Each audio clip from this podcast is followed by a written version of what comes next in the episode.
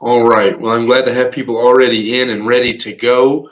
Uh, it's nice to see we actually have Herod with us today. So uh, if you're actually still there and paying attention, I give my greetings to you. Uh, I see you're over on YouTube. People already in and ready. Uh, Jonas is there as well. Nick and Eli are here. So I give my greetings to you guys. There's quite a few people in on YouTube. So if you could comment, leave some kind of message. Uh, that way we know who all is there. We can greet you, uh, all of that kind of stuff.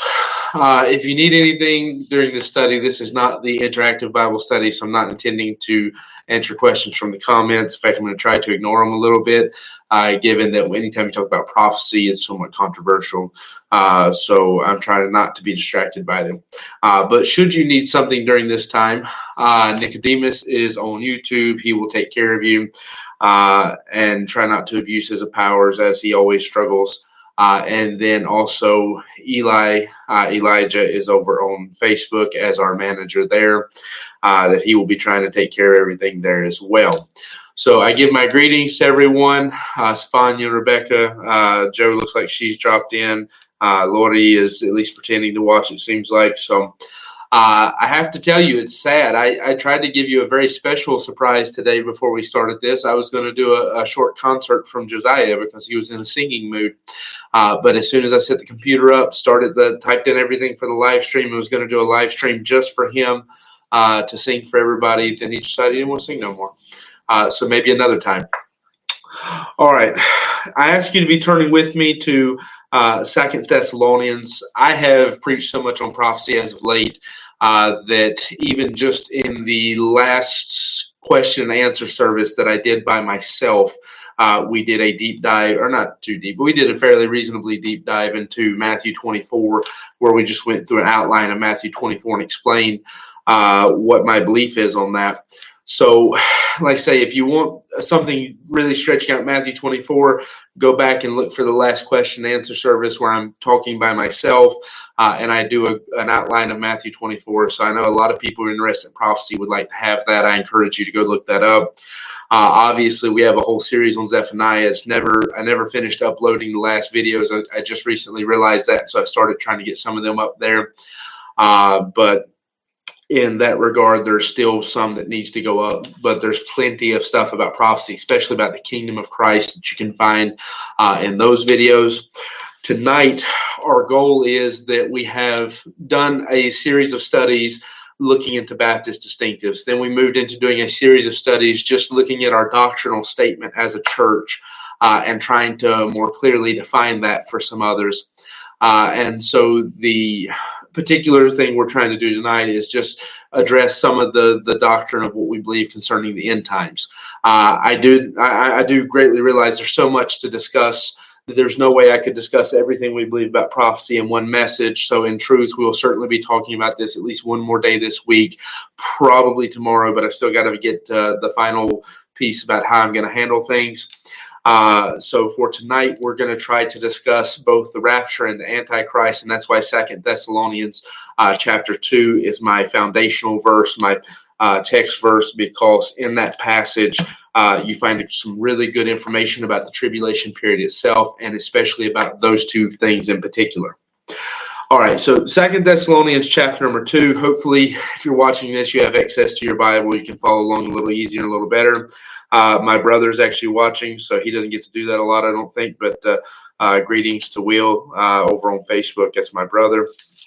So my actual flesh and blood brother, not just my brother in Christ.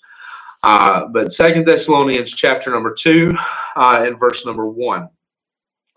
Says, now we beseech you, brethren, by the coming of our Lord Jesus Christ, and by our gathering together unto him, that ye be not soon shaken in mind, or be troubled, neither by spirit, nor by word, nor by letter, as from us, as the day of the Lord, uh, as the day of Christ is at hand.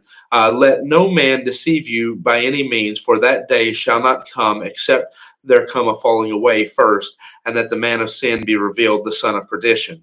Whoso opposeth and exalteth himself above all things, uh, above all that is called God, uh, or that is worshipped, so that he as God sitteth uh, in the temple of God, showing himself that he is God.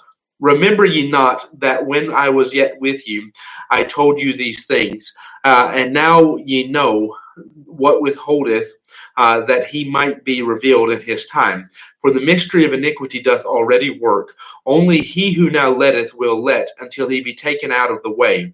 And when, uh, and then shall that wicked be revealed, whom the Lord shall continue, uh, consume with the spirit of his mouth, and shall destroy with the brightness of his coming. Even him whose coming is after the working of Satan, with all power and signs and lying wonders, and with all deceivableness and unrighteousness in them that perish, because they receive not the love of the truth, uh, that they might be saved. And for this cause God shall send them strong delusion, uh, that they should believe a lie, that they might be damned who believed not the truth, but had pleasure in unrighteousness. All right, looking at this particular passage, Uh, there's a lot to unpack. The first thing I need to address is that a lot of people actually struggle with this passage who believe a pre-tribulation rapture, like I believe. Uh, they struggle with it, but it's because they try to define it without actually letting it define itself. I think once you let the passage speak for itself, it's actually one of the biggest defenders of a pre-tribulation rapture. Uh, but I see a lot of people struggle with this particular passage for multiple different reasons. Uh, one of the reasons is because when they read the first part of it, uh, and he's explaining, you know, don't be deceived, don't be worried, or he says, let's read it. I'll read verse one because it's been long enough. Uh, now we beseech you, brethren, by the coming of our Lord Jesus Christ and by our gathering together unto him, that ye be not soon shaken in mind or troubled, neither by spirit nor by word nor by letter, uh, as from us, as that the day of Christ is at hand. Where a lot of people struggle with this, uh, and a lot of people have trouble, is, for example, one explanation people try to give uh, is they'll say that when it talks about a letter, that it's because somebody had wrote a letter to the church there at Thessalonica and told them uh, that the rapture had already taken place. Uh, and so he was trying to comfort them and tell them it didn't. Uh, and that, you know, there's there's a change of passage because of that, uh, a change of thought. Some people will try to redefine in terms of what it means when he says the day of Christ as opposed to the coming. Uh, but in truth, neither of those I really believe are satisfactory answers. It's entirely possible somebody had wrote a letter because he does mention the letter. But that doesn't define the meaning of the passage in the way that a lot of people try to make it out to. Uh, again, I'm a firm believer we have to let the Bible define the Bible. Uh, if I have to build my doctrine entirely off of an outside source, then it's not a Bible doctrine. So let's then try to see what the passage is actually saying. Uh, because what is clearly being stated here is he, he is very clearly talking about the rapture. Uh, I mean, you think about those first terms, by the coming of the Lord Jesus Christ. When he talks about coming in that way, uh, almost always is he talking about the rapture itself. Uh, the gathering together unto him, that's most definitely the rapture. Uh, and then the phrase that people struggle with a little bit is that day of Christ, uh, because there is another term in the Bible very similar to it, that the day of the Lord. Uh, but there is a difference. The day of the Lord is a term that always Uh, is talking about uh, the second coming of Christ. Sometimes it's used broadly. Sometimes it'll be used uh, just like when he says the end. He, you know, we think of the end. We think, okay, the very last minute. But he's actually talking about the whole last seven years. You know, he uses a term that should mean a very specific thing, but he's using it to describe a fairly broad amount of time, seven years of time, because of the fact that you're talking about the end of thousands of years of history. Uh, so seven years is a small amount. It is easy to call that the end in that perspective. Uh, just like if I was to preach for a few hours and then I say the end of my message and I spend another five minutes, yeah, it's fair. That's that's the end of the message. Uh, whereas if I preach three minutes and I say the end, uh, I should be talking about something comparatively uh, proper in that perspective. You know, let's say thirty seconds. My point being there is that the day of the Lord is a term that can be used a little more broadly, because he'll describe things when talking about the day of the Lord that, according to prophecy, very clearly happen uh, at least months before the, the actual second coming of Christ. Uh, some of it clearly would seem to be uh, years even before. So he'll use it to describe all the things that take place in that last week of prophecy, that last seven years. Uh, but in general, it's most important you understand that the day of the Lord is a term that refers to the second coming of the Lord Jesus Christ. The day of Christ, though, is only used, I think, pretty three, four times in the Bible. It's not used a lot, uh, but every time it does appear, it's very plainly talking about the rapture. So people who tried to make the distinction to say that he's talking about one event and then the other, it's it's not right. I mean, it's not right. I understand why they do it, because they don't. They still haven't got the point of what's being discussed. The point of what's being discussed in this passage uh, is he is talking to them about this fear, this idea of being afraid that, okay, the rapture's happened and I'm left behind. Uh, and he says, don't be afraid of that. He says, and then he gives them in verse three, two points of what must happen before it could, as points of proof that the rapture hasn't taken place. Uh, he says, let no man deceive you by any means, for that day shall not come except there come a falling away first, and that the man of son, uh, the man of sin be revealed, the son of perdition. So first, before it could happen, there would have to be a great falling away. So evidently, Paul's making a point to the church of Thessalonica uh, that Christianity is still on the rise and growing quite heavily at that point. Uh, it's not falling away. Uh, so uh, evidently, you know the rapture hasn't taken place because Christianity hasn't dropped. It's grew. Uh, it's grew massively. So that's the first point he gives them. The second point he gives them is that the way this is worded, some people take it to say that the Antichrist would have to come first. That's not the way. The way it's worded, all that's required, uh, and this also answers an entirely separate prophetic question, and that is: Is there amount of time? What is the amount of time between the rapture and the beginning of the tribulation? And the fact is, what this verse requires is that the same day uh, that the church be taken out, that the man of sin be revealed. So it actually answers two questions right there. It shows that he's making a point to them that you know the rapture hasn't taken place because the man of sin hasn't, he's not here. And if the man, if the rapture had taken place, the man of sin would have then been revealed, uh, that the Antichrist would be known. We, you know, he would already have stepped out on the scene. That first seal would have been broken. Uh, and so actually, if anything, this is proving more so to the, the pre-tribulation rapture because of the fact that he's using as an evidence that the rapture hasn't happened yet, the fact that the Antichrist is also not here, because if the rapture happened, the Antichrist would be here. Uh, he would have come out. Uh, and so, like I say, once you begin to look at it in that light and understand it from that perspective, uh, it actually becomes a much easier passage to understand. Uh, it becomes far more simple than a lot of people make it out to be.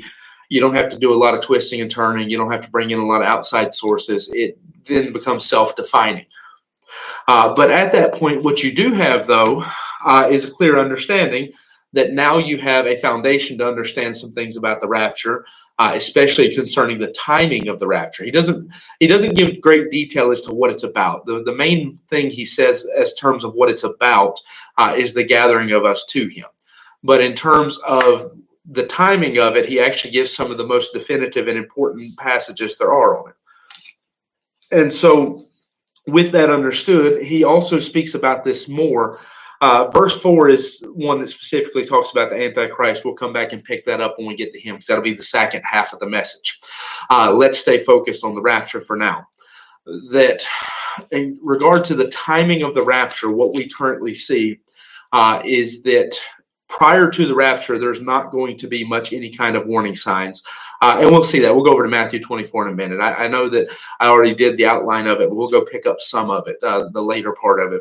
Uh, to see that there is not going to be warning signs. That's one of the most important teachings about the rapture. When it comes to so many uh, other things, like the second coming of Christ, there it's preceded by a number, a multitude of warning signs, especially the darkening of the sun, moon, and stars. It's considered to be uh, one of God's great final flags to mankind to tell them uh, that the second coming is at the door. But when it comes to the rapture, on the other hand, every passage that describes it, every passage that talks about the rapture uh, in some way presents it as something that there is no real warning signs coming for. Yes, there's clouds in the sky, but is that so unusual? There, you know, there's almost always clouds in the sky. Uh, yes, there are birthing pains, you know, that the, you know, the contractions are starting, but that doesn't necessarily mean that it's today. It could be a little while. Um, so it's important to understand that the rapture, in regards to the timing of it, no, it's not discussed a lot in the way that we would like for it to be, because it is an event that the Bible is quite clear that no man knows the day or the hour, that it's something uh, that we need to be watching for it and looking for it every day of our lives, anticipating it could come at any moment or any day. And it is the big kicker of events. The only thing he really does give us as a prelude, as a, hey, this is a big warning that the rapture is getting close, is that there will be a falling away. Uh, and it's not the kind of sign you would like, because there's been different points throughout Christian history you could have argued there was a falling away. Uh, I mean, for example, as the Catholic Church became predominant and uh, Christians had to hide in the corner for so many centuries, uh, you could have said there was a falling away. There's certainly a falling away today, uh, as that the majority of what calls itself Christian has nothing to do with Christ. Uh, and so it's something that it's not a fixed sign in the sense that you could say, oh, that's definitely the falling away. It's just that, you know, uh, when he comes, there's going to be a coldness. Uh, there's going to be an indifference toward God. Uh, in fact, it's actually quite interesting that he gives a contrast, uh, even when we get to the comparison where he uses Noah as a comparison, which is the verse I keep trying to get to. Uh, when he uses Noah as a comparison, there's a contrast, whereas prior to Noah, uh, you know, people were just given in marriage and all of this. Uh, with the coming of the Lord, it's going to be an entirely different time. People are going to be living in a world that's completely turned upside down. Uh, it's going to be in a, in a state of disaster. So anyways, with that in mind, let me read the rest of what this passage has to say uh, regarding the rapture, and then we can spread out and go to some of the other passages, because I'm trying to move quickly tonight because it is a lot to cover. Uh, last time I preached on this here in the church, Uh, it took me three messages to do, three or four messages to do what I'm going to try to do tonight uh, in one Bible study. And the good news is it's not translated, so that at least condenses it down to two. Uh, all right, so verse number five says, "Remember ye not that when I was with you, I told you these things? And now ye know what withholdeth, that he might be revealed in this in his time." Now, to keep you up to speed, verse four was about the Antichrist. So we're talking about what's holding back the Antichrist uh, as we go into this passage. "For the mystery of iniquity doth already work. Only he who now letteth will let uh, until he be taken out of the way." So what he's saying is that the spirit of the Antichrist, which is something that's said in other passages of Scripture, not just here, but that the spirit of the Antichrist is already at work in the world today. Uh, the Antichrist, is his kingdom is already being set up. And that's why when we look at the world around us, we can clearly see those kind of things. We can see uh, the makings of one world governments. We can see religions already uh, shaking hands and making friends with one another that uh, in the past may have been enemies. Uh, we can see the one world currency already ready. I mean, it's not, it wouldn't take anything really to make that come to pass, because we're all uh, electronic anyways, especially now. Uh, some countries are not even allowing people to use uh, paper money.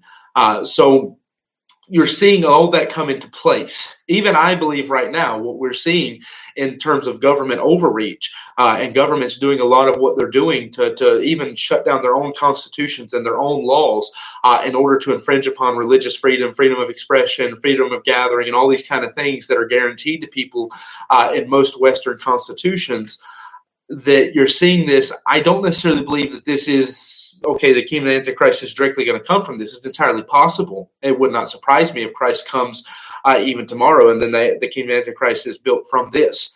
But I do believe it's very much the way I've explained it to my people uh, is when you're designing software or a game or something like that, many times what you do before you release it to the public so that everybody can have a part in it uh, is you release a small study of it that's called a beta test, so that a smaller group can try it out and you see how it works. Uh, and so in this particular case, instead of taking the full control you would see with the Antichrist kingdom, you do see governments are flexing a little bit to see what they can get by with. And I believe that that's an example uh, of what it means when it talks about his spirit's already working. He's already setting stuff up. He's already getting ready. Uh, he's doing these things. But it says that he that now letteth will let. Now, I understand for most most of us who are English speakers, there's a little bit of a complication there, because we have changed the definition of the word let for a long time.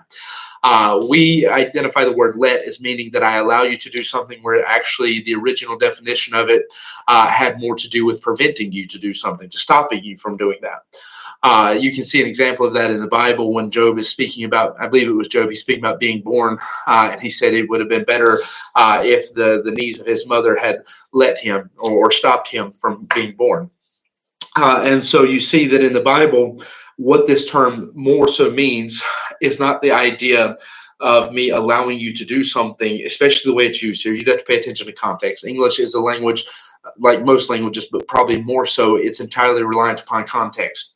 what he's saying is that there is someone uh, who is now holding back, who's stopping, who's keeping the Antichrist from Uh, actually coming out and being seen. And we see that. Uh, prophecy even shows that when you look at Revelation, the Antichrist doesn't come out until the seal is broken and he's allowed to come out. Uh, he is not allowed to come yet. Uh, but there is someone he's talking about being here in the earth that he says he will let, uh, that he will hold him back uh, until he himself is taken. Uh, that's what the verses we're reading. Maybe I stopped a little soon. Make sure I get all of it here. Uh, verse eight says, and then shall the wicked, or let me read verse seven, make sure you got it. For the mystery of iniquity doth already work, only he who now letteth will let until he be taken out of the way. And then shall that wicked be revealed, whom the Lord shall consume with the spirit of his mouth, uh, and shall destroy with the brightness of his coming. Uh, so what you see here in this regard is he says, now he's defining the, the Antichrist, the one who will be destroyed. Uh, that's not speaking of the timing when he says who will be destroyed. Uh, he's giving that as a defining characteristic of who this is. But when he says this about the Antichrist, he's saying that right now he's already, his kingdom's already being set up. The devil's already hard at work. He's getting all the pieces in place. Uh, he's doing his job to prepare. Uh, but there is one who is holding back uh, from him being unleashed right now. Uh, and what I believe about that, and you can disagree with me, but what I believe about that uh, is that if we're talking about someone who Paul says, you know him now, writing to the church of Thessalonica almost two thousand years ago, uh, that is still in the world today, who we know at some point will be taken out in the sense that he already is, uh, then there is no better answer to that question to me than the Holy Spirit himself. Now, some people don't like that. I know people who actually uh, get mad and fuss that that's not a good answer, and it's not. And their only reason why it's not a good answer is because they don't like it. Uh, I've never heard anybody give a reason why it's not a good answer. But what does have to be understood about this is that in regard to uh, the Antichrist being unleashed, there is somebody. And you've got to figure out who you believe it is. I'll give you my answer. But there's somebody who is in the world who was stopping the Antichrist from being unleashed all the way back then, has been doing it all the way till today, and who in some capacity will be taken out. Uh, and I think the only answer to that, and I do think it fits within the context of the passage, contrary to what those who don't like it say, uh, is the Holy Spirit. Uh, because we do know that while, yes, he has always been here, his ministry he currently does, his abiding ministry, uh, was referred to by Christ as him coming. Meaning that in his eyes, that ministry was something that involved him coming here and beginning a new work. So the idea of him being taken out is no different than the idea of him coming in the first place. People who struggle with that should struggle with receiving the Holy Spirit uh, in the book of Acts, because it's the same terminology. Uh, but we know that when the church is taken out, uh, when the rapture takes place, then with that too should be that the Holy Spirit ends, biblically speaking, he ends his ministry he's currently doing, the indwelling ministry. Uh, he essentially sets back to what he was doing in the Old Testament in terms of ministry. Uh, and so what that would then mean is that the one who is holding the Antichrist from being revealed is the Holy Spirit. Once he's taken out, which would mean we're taken with him, that's the rapture, uh, then immediately following that, within the same day, because the, the language does require same day, uh, that within the same day, the Antichrist is revealed, that seal is broken. And I believe that's what you're seeing when you turn to Revelation, you open up Revelation four. I believe the rapture has already taken place. I believe Christians have already been rewarded.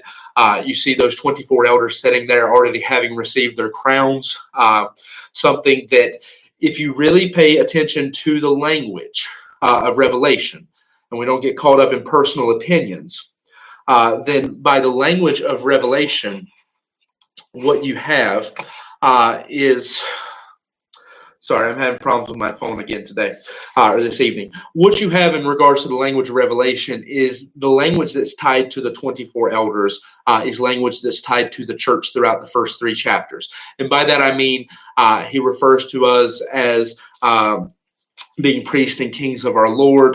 He talks about the churches receiving their crowns, and he tells them, be careful lest so that no man take your crown from you. Uh, there's a lot of terminology associated with them in regards to prophecy. The, the twenty-four elders are numbered as being ten thousand times ten thousand and thousands of thousands. Those are terms we see very heavily associated uh, in terms, especially Jude said he'll come back with tens of thousands of his saints. Uh, so there's a lot there to say that the twenty-four elders would be the believers. Now, again, this is a place where I may disagree with some people. I personally believe them to be the believers of the Old and the New Testament. I believe that it is all believers up to that point, having been uh, resurrected, having been rewarded. Uh, and then when you pick up in chapter four, you're not focused on that part because what you're looking at uh, is the opening of the book uh, and the beginning of the tribulation. So that's something that would have happened. And then now they're opening the book. Uh, the crowns are being cast down at Jesus' feet. So that's the last you hear about those crowns. Uh, But you see that, that everything, uh, there's a whole lot of language tied to the rapture. For example, all the crowns of believers, we're told that we'll receive those at his coming, at the rapture, uh, when he gathers together his church, that he'll give us that reward. Uh, again, those twenty-four elders already are crowned. There's no other place where we see them receiving crowns. There's no point where we see anybody else who could represent us receiving crowns. But yet the Bible plainly teaches we will receive crowns uh, at his coming. But you do see them in that passage taking crowns that are already bestowed upon them. They've already been declared being made priests and kings of our Lord. They're already singing about how he has redeemed them of every tribe, nation, tongue, and race. Uh, so you certainly have more than twenty-four people because you can't redeem twenty-four people and represent every tribe, nation, tongue, and race. Uh, but you have all of these things building to it being the church, already having been raptured, already having been rewarded, and then taking those crowns uh, that they would have received in that process, laying them down at the feet of Jesus, Uh, and then proceeding from there to him open up uh, the book and beginning by opening that first seal and releasing the Antichrist. So that ties together with this as well. Uh, and even I believe it ties together with Matthew twenty-four, no problem also. Uh, but we're not trying to get too much to the Antichrist yet. We're still keeping a focus there upon the rapture uh, in and of itself. Uh, and so as we look uh, to the rapture in and of itself, a lot of what we're trying to do right now is still look at both the timing of it and what it is, uh, when and what. Uh, so I think that this passage does define that it is an event that takes place just immediately prior to uh, the tribulation. I do believe that Revelation supports that as well. Uh, Matthew twenty-four, I believe, also supports that. However, what I want to look at in Matthew twenty-four is not the part that deals with the timeline of prophecy. That's the part that I went into detail about Uh, in my question and answer service. If you want that information, it's there. It's already available. It's easy to find. Just scroll back a few more videos until you see a question and answer service with me by myself. Uh, the first one you come to would be it. It's about halfway through the video, I think. Uh, you can find my definition, my outline of how I believe Matthew twenty-four should be read in terms of prophecy. What I want to look at is not that first half. I will discuss it a little bit, but it's not that first half uh, where we see the outline of prophecy because, again, I believe the rapture has already taken. I believe it is the event uh, that prerequisites all of that, uh, all of that stuff dealing with the tribulation period. What I do want to look at, though, uh, is when he steps back and answers the other question uh, in verse thirty-six. So if you didn't listen to that video, you don't have anything, at least give, let me give you this much of a foundation uh, that what I believe about Matthew twenty-four is he's asked the questions about his coming and about his appearing and what are the signs uh, and in regard to his appearing in regards to him coming uh, and his, his second coming. Uh, in regards to that, he gives a full, fairly detailed outline of what the seven years are going to look like uh, across the first half of this chapter. Uh, and then he ends it with the parable of the fig tree where he explains that once you see all these signs, which is what he was asked about, uh, and that's what he answers, you know, the sun, moon, and stars, the persecution, the abomination of desolation, all of this kind of stuff. Once you see all of that, uh, then just like the parable of the fig tree explains, when the fig tree begins to blossom, you know that summer is nigh. When you see all of those things, you know uh, that the second coming of the Lord Jesus Christ is nigh. The parable is an illustration to help you understand the message. But it also breaks the message so in the sense that it is a pause. It's a break. You know, it's giving you a chance to transition to your second thought.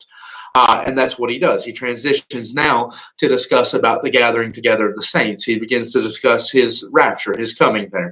Uh, and so that's what he begins discussing in verse uh, thirty-six. So in verse thirty-six, he says, "But of that day and hour, no, no man, no, not the angels of heaven, but my Father only.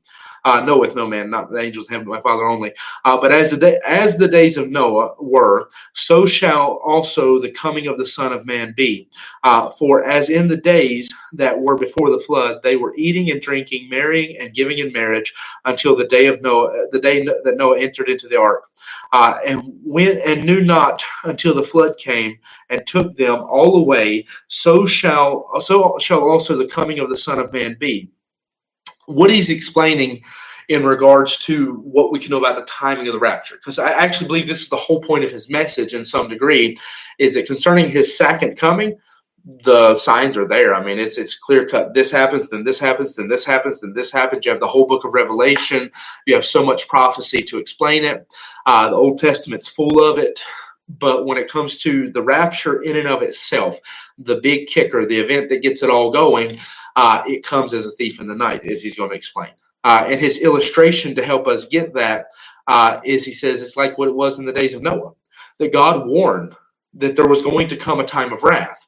Uh, and that his people could be delivered from that. They could be saved from that time of wrath, but they had to trust in him.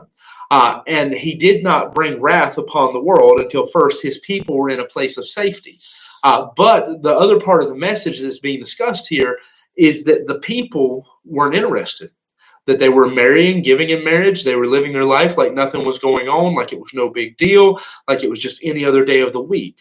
So what he's teaching then about the rapture itself is that prior to him coming to collect the saints, there's going to be just a time where people are living like there's no big deal. I mean, it's like what we are here in Belgium. People live every day without ever thinking about God in general or about eternity. It's like there's nothing to worry about, that there's always going to be another tomorrow. And when this life ends, well, it doesn't matter anyways. I lived a nice life.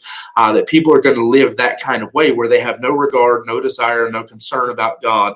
Uh, until suddenly he comes uh, and the church be taken away. And then after that, that first seal breaks, releasing the Antichrist and the other seals that will proceed to come after uh, or that will follow. Uh, that those seals will then begin out a pattern of God pouring out wave after wave of judgment upon this world. Uh, in the same way that you have the people going into the boat and then the waters begin to burst up from the ground. It's, it's kind of the same connection. You have the people going into where God is. So he said, come into the boat, uh, implying that they're coming to where he is. Uh, and then he shut them up safely. You have the church being taken out uh, to where he is, shut up safely. Uh, and then just as the Antichrist is unleashed, the same thing, the waters broke up from the ground uh, and the rain began to pour down. Antichrist unleashed, and God begins to pour out the rain of his judgment upon this world, following with death and then uh, with famine and with uh Uh, war, I'm sorry, I skipped word, with death, famine, and war uh, being poured out, and then the other judgments as they're laid out and described throughout the book of Revelation. Maybe we'll talk about those tomorrow uh, because I do have a view on prophecy in that regard. It's a little bit different in regard to how you should really read the book of Revelation, and I would like to do a video uh, talking about that, so maybe we'll do that some tomorrow. But uh, what we're going to see then is that one of the main emphasis, what you see over and over again, is that people in general are going to be living their life like there's always going to be tomorrow. God doesn't matter. Eternity's not real. Uh, and there's no reason for me to care about this stuff uh, until suddenly uh, the floodwaters break uh, and their world falls apart. And even then, they're not going to turn to him. In fact, we read the passage Uh, early, earlier, and we'll talk more about it in a minute, that he said he'll cause uh, a strong delusion to come upon those who heard the gospel and rejected it so that they believed the lie of the Antichrist. Uh, so many of them, they're just going to be consumed with following after this Antichrist who comes seeming to offer peace to them. Uh, now, following here, though, in Matthew twenty-four, let's go ahead and get some more thoughts, because this is where some of your best information concerning the rapture you'll ever get comes from. Uh, in regards to when, understanding what we need to know about when it takes place. Because the main answer is no man knows the day or hour. But what does that then mean for you? If the world's going to be called unaware, what does that mean for you? Uh, verse forty says, then shall two be in the field, then one shall be taken and the other left. Two women shall be grinding at the mill, the one shall be taken and the other left. Watch therefore, for ye know not what hour your Lord doth come. Uh, but know this, that if the good man of the house had known in what watch the thief would come, uh, he would have watched and would have not suffered his house to be broken up. Therefore be ye also ready, for in such an hour as ye think not, the Son of Man cometh. So the point that's being made throughout the rest of this chapter, I, I can read the other verses, but the point that's being made throughout the rest of this chapter is he says that when Christ comes to gather the saints, it is going to be the event uh, where one is taken, one is left behind. You shouldn't confuse this with what he described earlier in the passage where he's talking about one coming off the roof, or we're talking about people working and you know coming off the roof and running from the persecution of Christ. A whole different thought. Some people try to mix them together to confuse people, but uh, they are very different thoughts from very different time periods. At the moment the rapture takes place, he says there's going to be one standing, one, uh, you know, two people working in the field. One's going to be taken, one's going to be left behind. It's going to be uh, an, an incredible event where people are just gone, because the Bible does describe it as taking place in the moment, in a twinkling of an eye. Uh, First Corinthians fifteen, because we do know it's about our resurrection. So First Corinthians fifteen describes it uh, as taking place in the moment, in the twinkling of an eye. Uh, so it is something that in a moment uh, you'll be standing there uh, and one person will be there, one person won't be. They'll just be gone. Uh, the Bible doesn't describe a lot about how that works, the mechanics of it. We know what's going on is the resurrection, uh, but in terms of what that'll look like to the people watching, it doesn't say a lot. It just says that one will be taken, that they'll be gone. But the thing for this world is to understand that the world is going to be completely caught off guard by this. They're not expecting it. They're not anticipating it. Uh, to them, it's like a thief coming in the night. Uh, it is a moment that they have no preparation for. Uh, they're not looking for it. They're just living their lives as if the life is going to go on and there's no big deal. Uh, and it's going to catch them completely off guard as a thief coming in the night. But for you and I, there is an entirely different situation. He warns us we are to be servants who we know that our master has gone away for a time uh, and he is coming back. Uh, and so we need to be working and watching and ready, knowing that he could walk back in the door any minute and we don't want to be caught sitting down. Uh, and that's what the rest of the chapter explains. Uh, so I can read that. It doesn't take that long to read. Uh, therefore, uh, verse forty-five, therefore be ye also ready, for in such an hour as ye think not, the Son of Man cometh. Who then is a faithful and wise servant, whom his Lord hath made ruler over his household, to, to give them meat in due season? Blessed is that servant whom the Lord, when he cometh, shall find so doing. Verily I say unto you, uh, that he shall make him ruler over all his goods. But and if the evil servant shall say in his heart, my Lord delayeth his coming, and shall begin to smite his fellow servants, and to eat and to drink with the drunken, the Lord of that servant shall come in a day when he looketh not for him, and in an hour uh, that he is not aware of, uh, and shall cut him asunder, and appoint him his portion with the hypocrites. Uh, there shall be weeping and gnashing of teeth. Now, what precedes, or what comes after this, I keep wanting to use the word precede, what follows after this, Uh, is, again, two parables that explain both of these stories. The story of one being taken and one left behind, that that part of the message, that that preaching. He gives an illustration to explain it. And then this other part of the preaching where while the world may be taken away, uh, be caught off guard like a thief in the night, we as Christians don't need to be and should not be. We should be servants who are watching and not hypocrites pretending uh, to believe he's coming. Uh, that what he then does is he gives you two parables, the first one being the parable of the ten virgins. Uh, and we know it's it's a parable that illustrates the exact same idea, that half are taken, half are left behind because they weren't really watching. They weren't really interested. They didn't really uh, care about the bridegroom coming. Uh, they were hypocrites. They were pretending to care. Uh, they were pretending to be part of the bride. Then the next parable that follows that, which is the illustration to the second point, Uh, is the parable of the servants being given the talents, uh, where you know he gives different amounts to each one, and then they some of them use them, some of them don't, uh, and the one who doesn't, the one who takes the talent and he hides it in the ground, uh, that one is then judged for it. Uh, you have a parable of that nature following immediately after this. Uh, and those parables, that parable illustrates the same point, that a true servant will be watching. He will believe that the master's coming, that the hypocrite, the one who's not really uh, trusting and believing in him, is the one who's going to be taken unaware by this, uh, that someone who truly has faith in the Lord Jesus Christ will be watching and waiting. Uh, we won't be surprised at all when the rapture takes place, uh, because though we may not know the day or the hour, we are looking for our Lord to come any moment. Now, having that in mind, that's a the probably the bulk of what you could understand about when it takes place. Let me address a little more about what it is by going over to First Thessalonians. Uh, so First Thessalonians uh, will further define what the rapture is in regards to what it's all about, uh, while also giving a little bit more information about when it is. Uh, because, again, this is trying to define our doctrinal statement, and one of the primary points of our doctrinal statement is that we are a pre-tribulation rapture church. You know, we believe that the uh, the rapture takes place prior to the tribulation period. Uh, and so that's why I'm putting a little more emphasis there tonight, because that's the thing I have to do in order to properly fulfill uh, the purpose we set out to do in preaching these series. But First Thessalonians chapter four, uh, picking up verse thirteen, we'll read to the end of the chapter, and then uh, after that we'll read the beginning of the next chapter, because these are the, the same thought. It's one's continuing from the other. Uh, but First Thessalonians four thirteen says, "But I would not have you to be ignorant, brethren, concerning them which are asleep, that ye sorrow not, uh, even as others which have no hope. For if we believe that Jesus died and rose again, even so them also which sleep in Christ will God bring with him. For this we say unto you by the word of the Lord, that we which are alive and remain unto the coming of the Lord Jesus of the Lord shall not prevent uh, them which are asleep.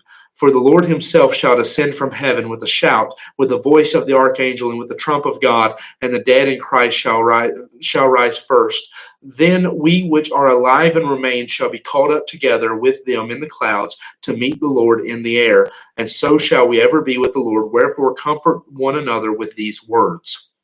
So you have to pay attention in the wording of this. In the beginning, uh, it seems more he's referring to, because he does talk about bringing them with him, uh, that he's talking a little bit about the idea of the second coming, but he does switch to explain the reason why he's able to bring them with him is because of the rapture and the resurrection that would take place prior to that. Uh, but he goes on to explain, we talked about the resurrection. So again, this is another one of those studies. I can skip some of the details tonight because I did a pretty much entire message on this. Uh, if you go back, I think it was last Sunday night, a week ago, uh, we did a message called uh, Heaven and Hell, I think it's the way it's listed. Uh, and in that, the primary focus, actually it's somewhat misleading, listing as Heaven and Hell, because the primary focus I talked about was the resurrection. So if you want to know more about what we believe about resurrection, go there. Uh, if you want to know more about what the Bible teaches about it, go there. But what this defines for us is that the rapture, the primary purpose of what is going on in the rapture is the resurrection. It is the Old and New Testament saints being raised, being given their glorified body, that they might be collected there together with the Lord, uh, to be with him forever. We'll be with him in heaven. We'll be with him when he comes back here to the earth. Uh, we will be with him forever. Uh, it is our rescue. Uh, and that's what the next passage really brings out uh, in chapter five. Uh, in chapter five, beginning in verse one, it says, "But of the times and seasons, brethren, you have no need that I write unto you." So again, there's a point. There's no reason for me to talk to you about times and seasons. You already know that there is no real signs and wonders to look for going to come prior to the, the rapture. Those precede the second coming. Uh, "for yourselves know perfectly that the day of the Lord so cometh as a thief in the night. Uh, for when they shall say peace and safety, then sudden destruction cometh upon them as travail upon a woman with child, and they shall not escape." So now he's back to discussing more about the, the second coming. Uh, but again, you have to pay attention with the wording, because like I said, the word, the term, the word of the Lord, uh, primarily, and it is specifically talking about his second coming, but it does sometimes get used to speak more broadly. So be very careful when you're reading it. Look to the context uh, and let Scripture define itself. Uh, don't just take me or anybody else at our word when we tell you it means something. Uh, "for when they shall say peace and safety, then sudden destruction cometh upon them as travail upon a woman with child, and they shall not escape. But ye, brethren, are not in darkness, that that day should overtake you as a thief. Ye are the children of light and the children of the day. Uh, we are not of the night nor of darkness. Therefore let us not sleep as do others, but let us watch and be sober. For they that sleep, sleep in the night, and they that be drunken are drunken in the night. But let us who are of the day be sober, putting on the breastplate of faith and love, for an helmet the hope of salvation. For God hath not appointed us to wrath, but to obtain salvation by the Lord Jesus Christ." Now, you can keep reading. He talks about this going on uh, even further, and even says for us to comfort one another and edify one another with these words. But in fact, let me read. Who who died for us, that whether we wake or sleep, we should live together with him. Uh, wherefore, comfort yourselves together and edify one another, uh, even as ye also do. What he's teaching in this is that while others will be taken off, be caught off guard entirely by the rapture, uh, and then they won't know what's going on when the rest of these events, these end-time events, begin to take place. You and I are not surprised by any of this because we are looking for the rapture, uh, and we know that we won't have to be appointed in that wrath because we're not appointed to the wrath. The wrath is not for us. Uh, so we're not looking for the troubles and the tribulations. We understand that's all part of the end time. We got it. We know it. But that's not what we're looking for. We're looking for Christ to come as a thief in the night. We're looking for him to come in a moment, in an hour, in a day when no man knows, nobody's looking, uh, nobody's really anticipating it.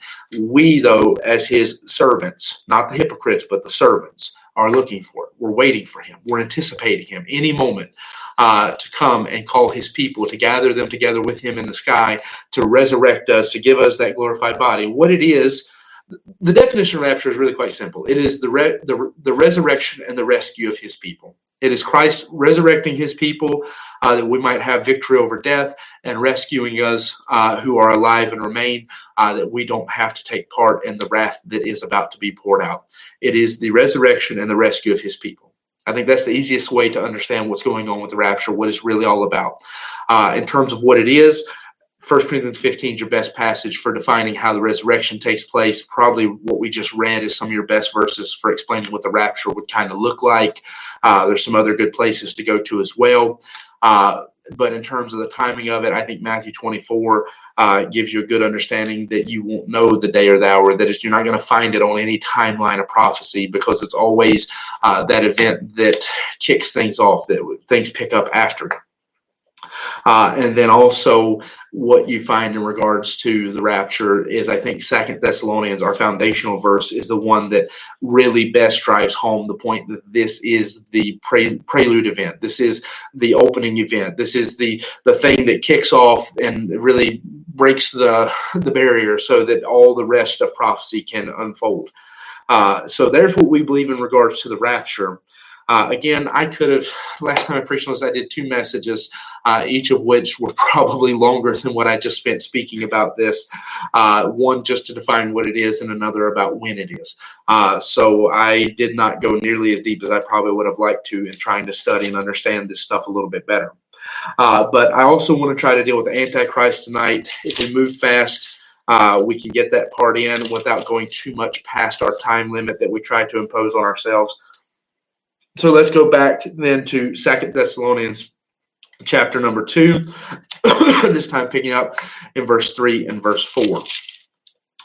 It says, "Let no man deceive you by any means, for that day shall not come except there come a falling away first, and that the man of sin be revealed, the son of perdition, who opposeth and exalteth himself above all this, uh, all that is called God, or that is worshipped, so that he as God sitteth Uh, in the temple of God, showing himself that he is a God." Now, what you have concerning the Antichrist is he has a number of titles. Uh, some people take offense when you call him Antichrist. It is a term that's applied to anyone who presents themselves in the place of Christ. Uh, his spirit is called the spirit of the Antichrist in one passage. There's nothing wrong biblically with calling him Antichrist, uh, but I will admit that terms like son of perdition uh, are probably more commonly associated with him.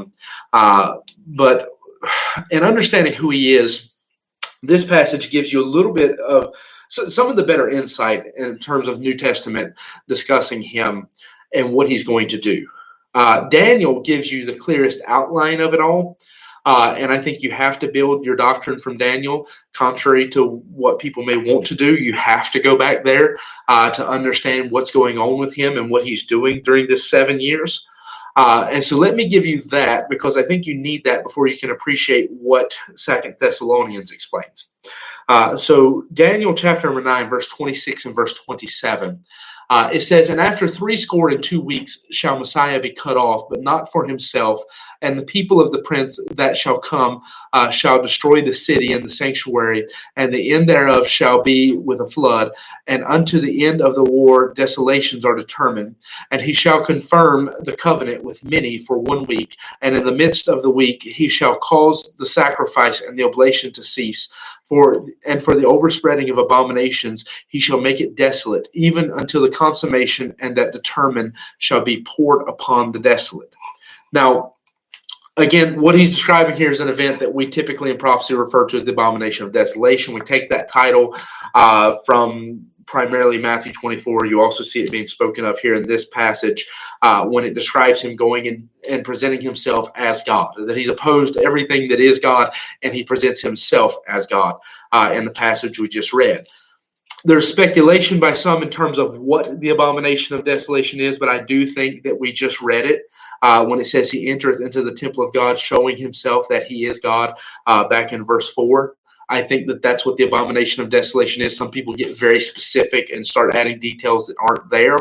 Uh, but what the Bible does clarify is that at some point, uh, and I do believe it probably is part of the first three and a half years of the tribulation, but at some point, Uh, between now and the midway point, because Daniel does define this as being the midway point.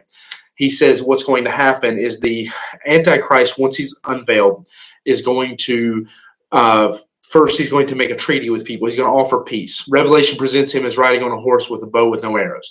He's going to make peace, treat, peace treaties with people. He's going to offer peace. He's going to offer to be the problem solver, uh, the one who I mean, just imagine if I understand the number of Christians in the world are far lower than what uh, professes to be Christian. But even if uh, even understanding that if all the Christians in this world were taken out in a moment, uh, you have to imagine the world is going to be in some great degree of chaos. Uh, it is going to be a, a traumatic event to the world uh, for that to happen. So what you would then have is with that seal being broken and him being unleashed is a man riding out who offers himself as the answer to all of this, the one who can bring some semblance of peace uh, and stability to the world. Uh, and you see that. I mean, anytime there's a disaster, you have that. I mean, right now, and don't, don't think at all I'm calling Bill Gates the Antichrist. I know that's what somebody's going to take from this. Uh, that's not my point. But even right now, you have him and so many others who are stepping up as the you know the the, the prince riding in on a white horse to save everybody. Uh, it's that same kind of spirit, that same kind of understanding uh, where somebody wants to come riding in as the hero.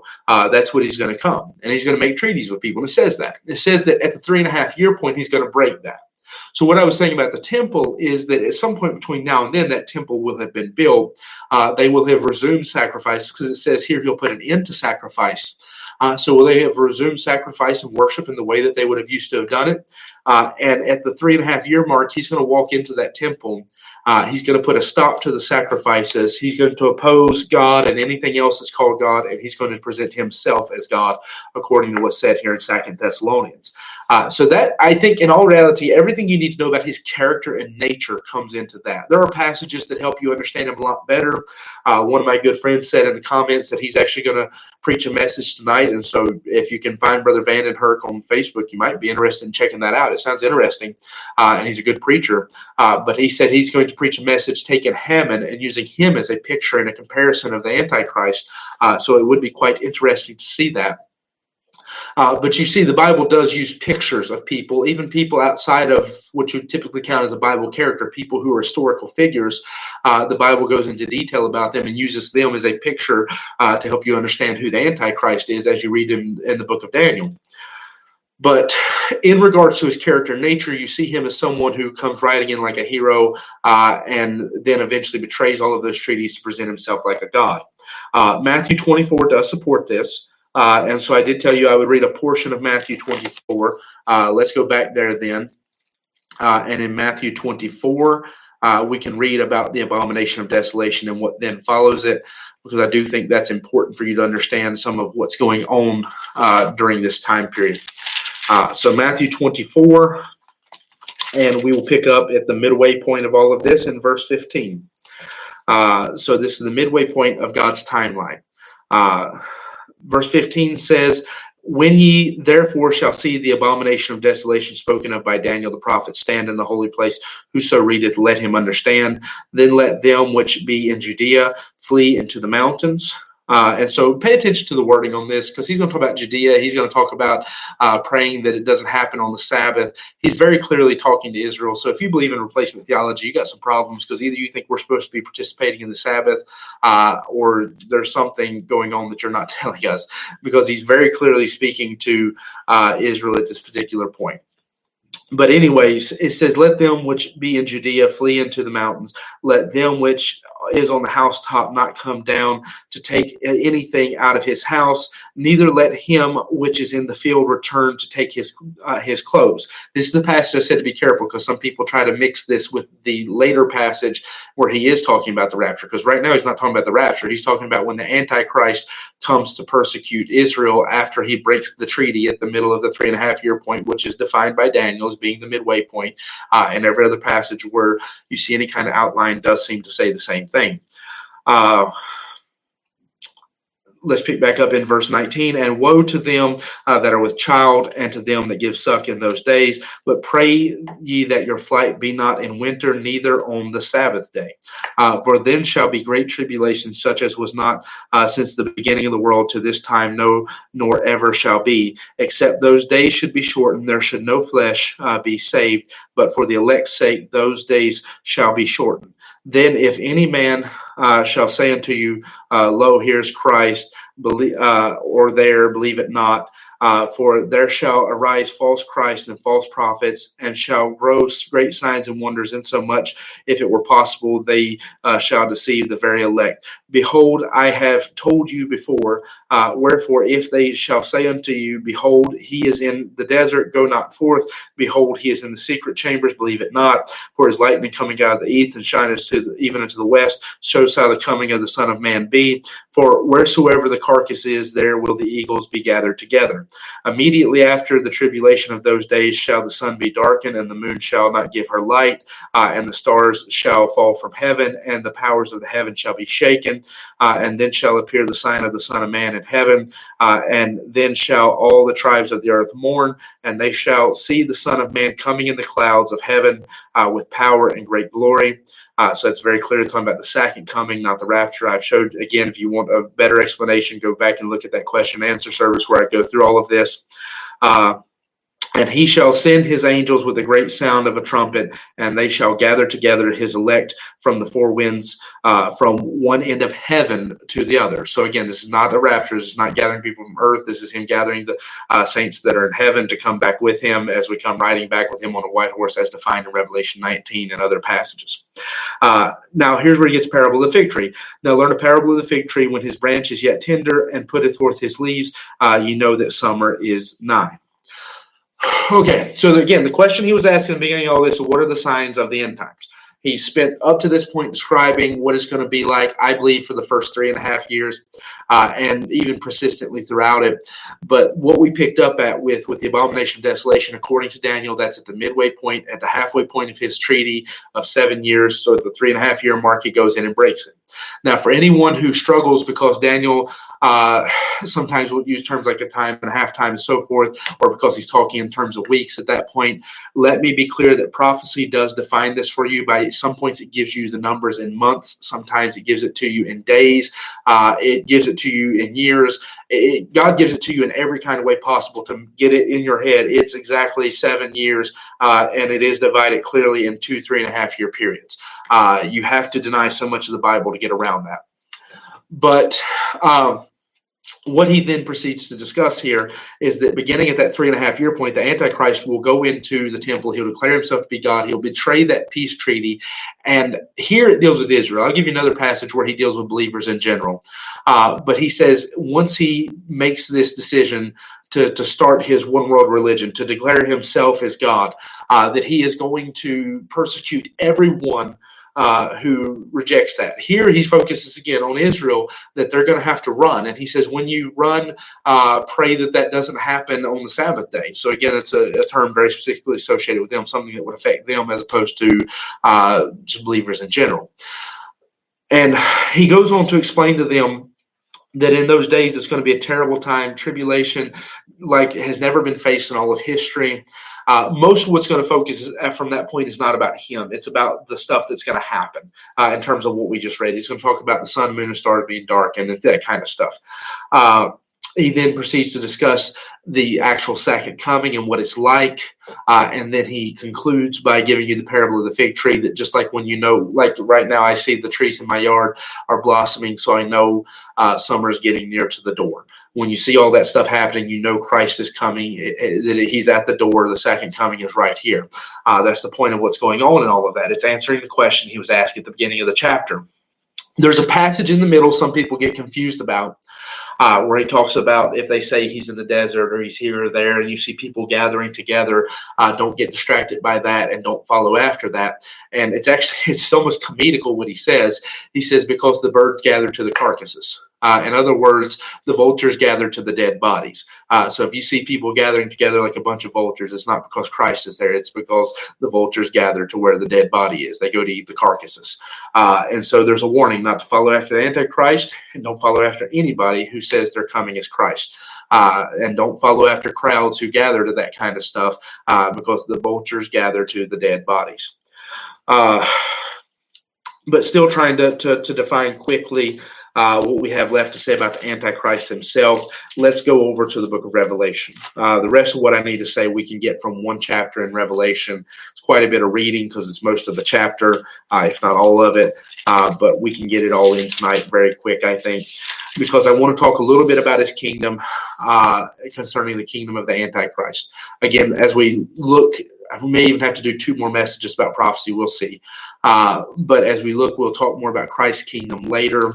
Uh, we've discussed it just a little bit in other messages, but maybe we can give more detail because I could do an entire message just on uh, his kingdom and the judgments that come after that and all of that stuff. Uh, so Revelation thirteen, and beginning in verse one, I want you to see how he is going to first build a kingdom that he will use to persecute uh, the saints. And that's what we, that's really what we just read. He's going to spend the first three and a half years building a kingdom. Uh, at the three and a half year point, he's going to betray all of those treaties. Uh, and then he is going to make war with anyone who doesn't follow him or worship him. Uh, so verse one, and I stood uh, upon the sand of the sea, and I saw a beast rise up out of the sea, having seven heads and ten horns, and upon his horns ten crowns, and upon his heads the name of blasphemy. And the beast which I saw was like unto a leopard, uh, and I saw his feet uh, of a bear, uh, as the feet as the feet of a bear, uh, and his mouth as the mouth of a lion. And the dragon gave him his power uh, and his seat and great authority. And I saw one of his heads as it were wounded to death, and his deadly wound was healed, and all the world wondered after the beast. And they worshiped the dragon, and gave power unto the beast, and they worshiped the beast, saying, who is like unto the beast, who is able to make war with him. Uh, and there was given unto him a, a mouth speaking great things, blasphemies, and powers. Uh, and power was given unto him to continue forty and two months. Uh, and he opened his mouth and blasphem- in blasphemy against God uh, to blaspheme his name and his tabernacle and them that dwell in heaven. Uh, and it was given unto him to make war with the saints and to overcome them. Uh, and power was given over all kindreds and tongues and nations. And all that dwell upon the earth shall worship him, whose names are not written in the book of life of the Lamb slain from the foundation of the world. If any man have ear, let him hear. What he's explaining here uh, is really what we've just talked about. He's explaining how uh, that he's going to rise up out of the sea. Again, there's a lot of typology, a lot of uh, things you have to study out to see what all this means. Uh, but he's going to be a man who steps up onto the scene. His kingdom is somewhat described here. Again, I did two or three messages in Zephaniah on his kingdom alone. Uh, so I am trying to condense a lot of information to get through this because I'm already to where I should probably be closing. Uh, but he, he's going to have this kingdom that is going to center. I personally I know a lot of people believe it centers around the old Roman Empire in terms of around Italy and so forth in Europe. I personally don't agree with that because when you do read those countries that are associated with it, uh, what you find is those countries are mostly situated around Israel. Uh, they're the same countries where all of those other empires, because you see, for example, the Babylonian Empire represented here. When he talks about those other animals, we know from Daniel, he's referencing those animals that represented other empires of the past. Uh, you have the Babylonian Empire, you have the Medo-Persian Empire, you have the Grecian Empire, uh, and of course the Roman Empire. Uh, and if you go back and understand what Daniel does explain about this, as you'll notice, all of those, if you were to lay them one over top of the other on a map, they all focal, uh, the focal point of them all is around uh, Israel. Uh, and not necessarily Israel is the center, but they're around Israel. Uh, it actually might surprise you to find where the center is. Uh, it's just a little bit above there. Uh, but what you find is that when God picks these empires and specifically brings them out, They're empires that have led one from the other, uh, and the Antichrist empire is building one from the other. And you see that with the statue, the statue with the golden head uh, and the chest and arms of silver and so forth going down as it changes, uh, that even when you get down to the legs of steel that represent uh, the Roman Empire, the kingdom of the Antichrist is represented with the clay, the feet with clay and steel mingled together. Uh, so you see even in that, that his empire, the kingdom of the Antichrist, is going to proceed forth out of some uh, some connection coming forth first from Babylon, then from Medo-Persia, then to Greece, then to Rome, uh, and then it's going to have been held over uh, even until today, some connection back to those. Uh, in fact, actually, if you take the countries that I personally believe uh, the Bible says make up the kingdom of the Antichrist and lay them out, uh, it's quite interesting to me. Again, this is something that I'm not going to take a strong stand on. Uh, it seems that the outline of that is almost the exact same outline as the Ottoman Empire. Uh, it's, it seems like it's focusing very much in that area, and it will be uh, a connection with all of that. Uh, now, with that in mind, once he's established that empire, he turns, he uses it. Having spent three and a half years to build it, he uses it to take control of the world, so that it says every tribe, nation, tongue, and race are put under his authority. Uh, and then at that three and a half year point, when he has that supreme power, he's going to march into that temple and declare himself to be God uh, and demand that people worship him. And he's going to use his kingdom to make war with anyone who refuses to worship him. Uh, and so we see the focal point of Matthew twenty-four was him declaring war on Israel. The focal point here is him declaring war on anyone, uh, all, all the saints, anyone who's not willing to worship him. Uh, and what the Bible teaches, according to this passage, is that everybody's going to fall in one of two camps. They're either going to be a believer in the Lord Jesus Christ or a believer in the Antichrist. Uh, and you see that presented. Uh, we actually skipped over a lot of what is said about him in Second Thessalonians. I probably should have read some more because verse eight through twelve uh, deals with him. So let me go back and read that real fast. You don't have to go back with me. You can stay in Revelation thirteen because we're coming right back. Uh, but it, it explains that point, that he is going to, uh, that God is going to spend a, send a spirit of delusion over top of those who have heard the gospel and rejected, those who refused Christ uh, during that time period, that they are going to receive the lies of the Antichrist. Uh, and you see that here in Second Thessalonians, and what we read in the passage just now uh, is the Lamb's Book of Life is God's record of everyone who's going to get saved. So you have a choice. You, if he says everyone whose name's not written in the Lamb's Book of Life uh, is going to bow down and worship the Antichrist. So that means, and during that time period, you're going to be in one of two camps. You're going to be worshiping the Christ or the Antichrist. Uh, there will be no middle ground. Uh, that everybody will fall in one place or the other at some point. Uh, again, the only gray area uh, is how long it takes you to make a decision. Uh, let me read those verses I missed in Second Thessalonians, verse eight through twelve. We read them in the beginning, but I forgot to bring them back out at this point. It says, "And then shall that wicked be revealed, whom the Lord uh, shall consume with the spirit of his mouth, and shall destroy with the brightness of his coming, even him whose coming is after the working of Satan, Uh, with all power and signs and lying wonders." So we also saw that the devil gives power, his power to him. So he is uh, empowered by the devil. Uh, one person, uh, Adrian Rogers, used to call him Satan's Superman, uh, that he is empowered by the devil to do his work. Uh, and for this cause, God shall send them strong delusion uh, that they should believe a lie. I'm sorry, I skipped verse ten, I believe. Uh, and with all deceivableness and unrighteousness, them that perish, uh, because they receive not the love of the truth, uh, that they might be saved. And for this cause, God sent, uh, God shall send them a strong delusion, uh, that they should believe a lie, uh, that they all might be damned who believe not the truth, uh, but have pleasure in unrighteousness. So in that time period, everybody's going to fall in one of two camps. And with that, he's going to begin to build what we call the one world religion, which is what's described throughout the rest of this chapter. Uh, I was trying to keep some focus on his kingdom before I got there, though, uh, that he's going to build this massive one world government, one world currency kingdom that we've always heard about. The devil says he's going to give his dominion to him. The, whatever power he has over this world, because the Bible calls him the prince of this world. It says now the prince of this world is cast out. Uh, so the prince of this world is going to hand over his, the, the keys to the kingdom to him. That, okay, this my world is yours. He's going to hand over. He's going to empower him with all of his power. Uh, most believe, and I myself believe this, because he does talk about uh, opening himself up to Satan in one passage, uh, that he will open himself up to be possessed by the devil. Uh, that what you have presented, and you're going to see this, especially as we move into the next passage, is the devil has always been the great counterfeiter. Uh, and what he is trying to do with the Antichrist is present the alternative to Christ, uh, his answer to the Christ. Uh, and what he is doing is trying to present his own unholy trinity, uh, with himself, the dragon, as the father, uh, with the beast out of the sea uh, as the son, and with the uh, false prophet, the beast out of the land, uh, as the uh, anti-Holy Spirit. Uh, and what you have in that regard is him, in creating his false religion, he's creating his copy of what God has made. Uh, and he is going to present the Antichrist as the Christ, as the Messiah. And that's why you'll notice that most any religion in the world today that's rejecting Christ is waiting on some man to show up and save the day. Uh, most, I mean, the Muslims are still waiting on it. Uh, the uh, the Catholics, their version of how they believe that all this is going to play out, is really waiting on it. Uh, the Jews are still waiting on the Messiah to come the first time and set up a kingdom that will encompass the world. Uh, every most every religion in the world that is and somehow focused on a God uh, is looking for a Messiah to show up and save the day.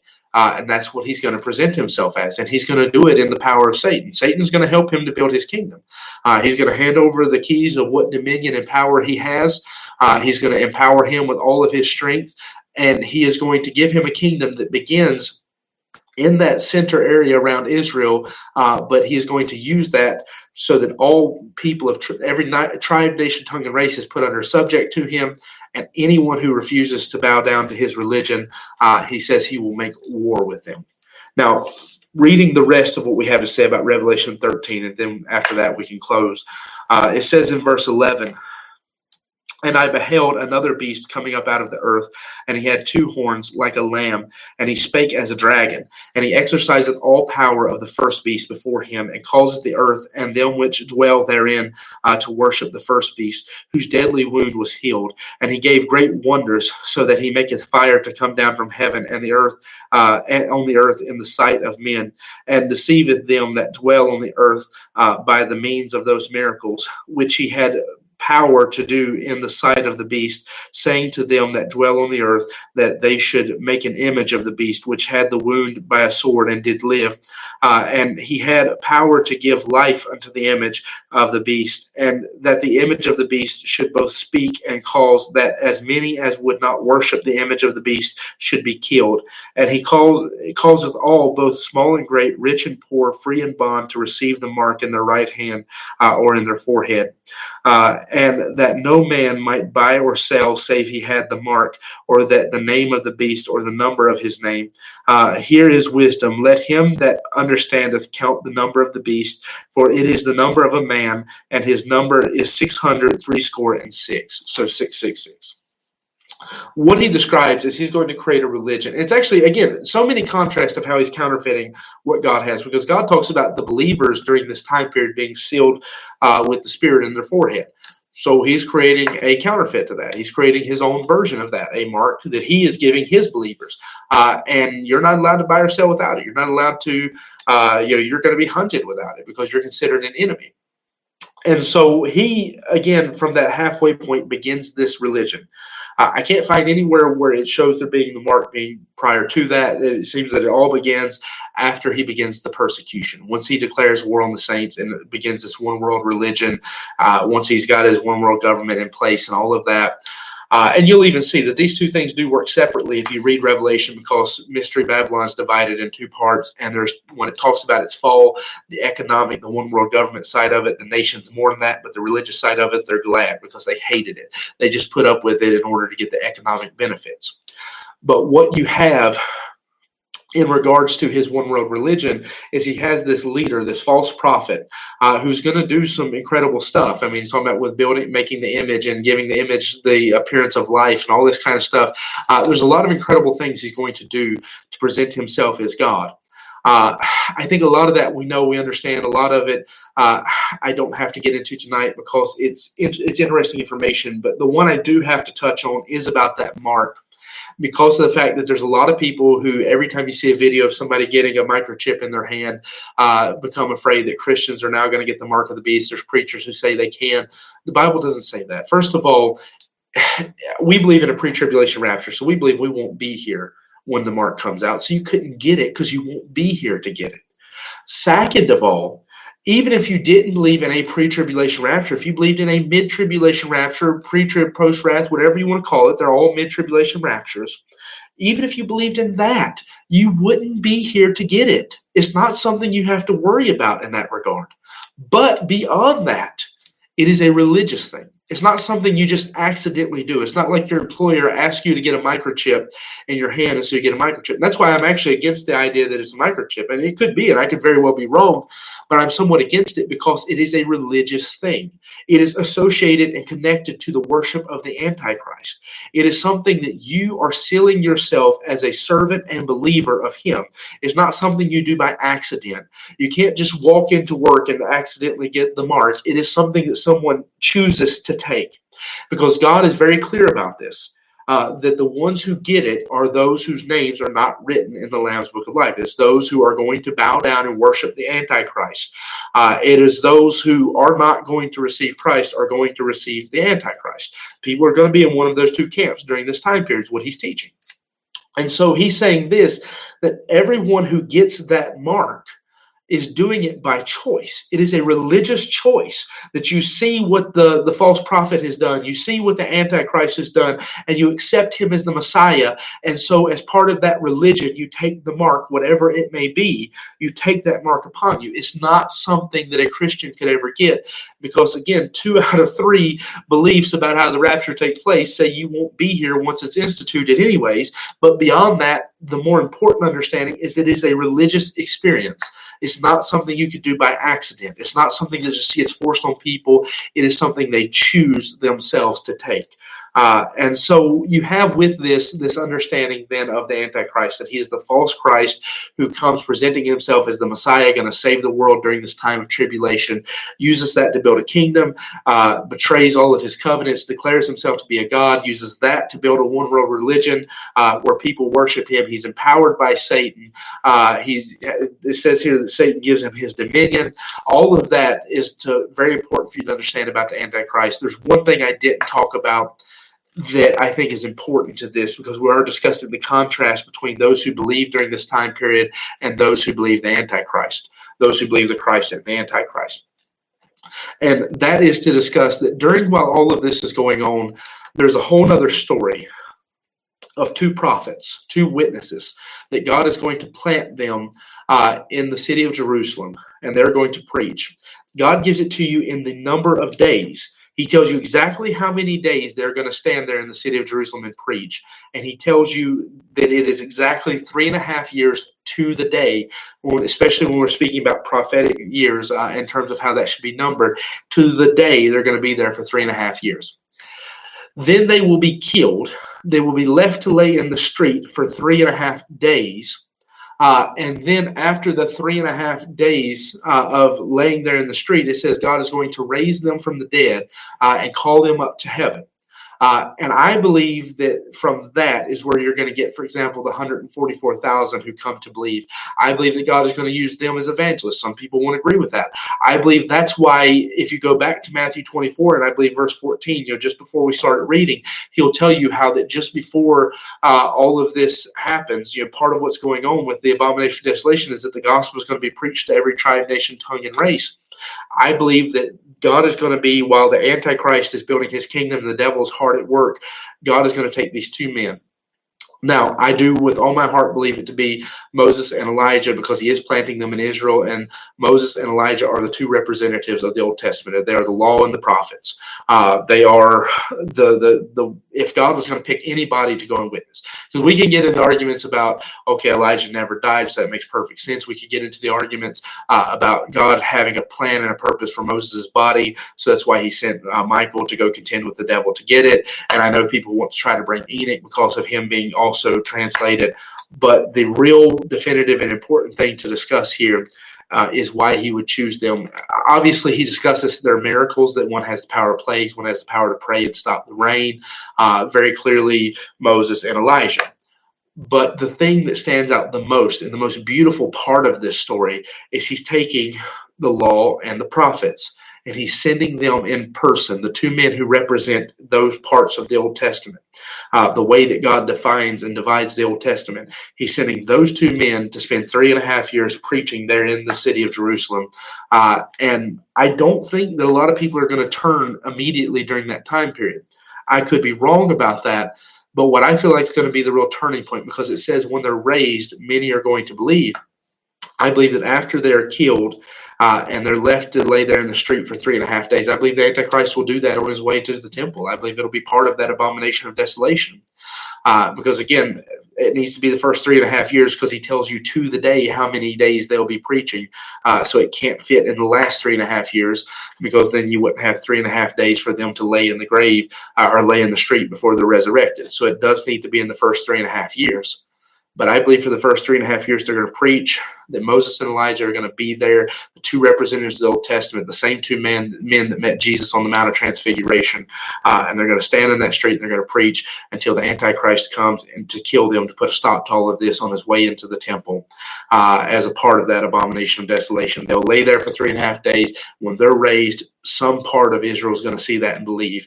I believe from that you get to one hundred forty-four thousand. I believe from that uh, they go out to preach. Uh, and I believe with all of that, you get the gospel being preached so that a multitude gets saved that no man can number. Uh, now, why I say that is because you do see in this time period, we so much focus on the destruction and the wrath and the Antichrist building his kingdom and so many people falling for his lies and following after him uh, that sometimes we miss the beauty of the fact that God talks about people being saved of every tribe, nation, tongue, and race during this time period. Antichrist may be given power over the devil over every tribe, nation, tongue, and race, but God's still going to be saving people out of every tribe, nation, tongue, and race during this time period. So for us, our resurrection and our rescue takes place before this. It's the event that opens all of this. The Antichrist comes in, and the next seven years are focused around him and his kingdom destroying stuff typically.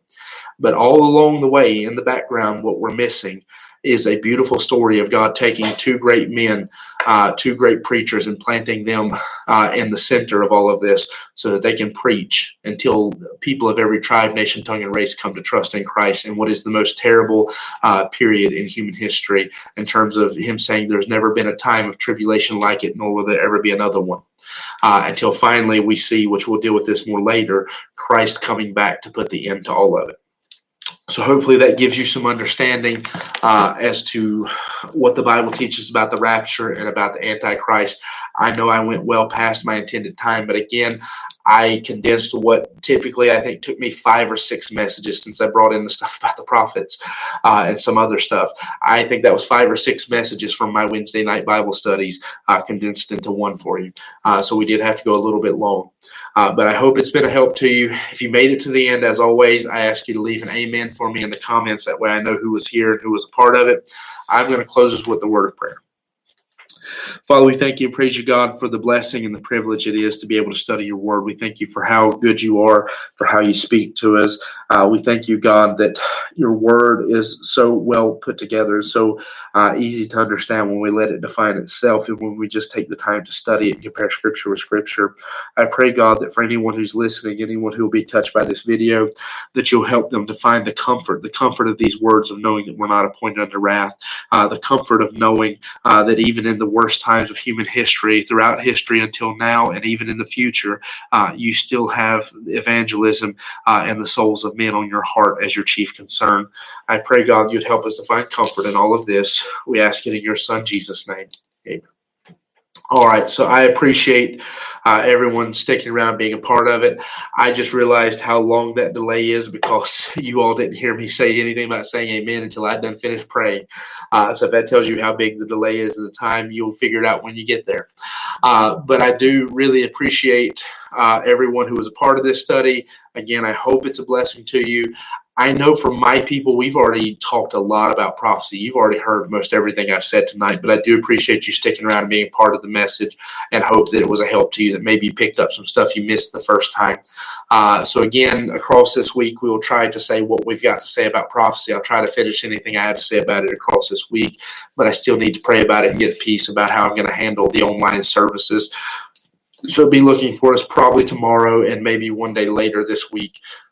Probably Friday, if that's the case, uh, to say what we got to say about prophecy and try to finish that up is maybe we talk about some of the wraths and punishments and uh, the outline of how to understand the book of Revelation, uh, and then proceed from that to look at the kingdom of Christ. Uh, both of those would make two separate studies. There's no way I could do them together. All right, I'm going to go and close out the live stream. I can't hold it any longer. I appreciate, uh, again, your time uh, and hope it was a help to you.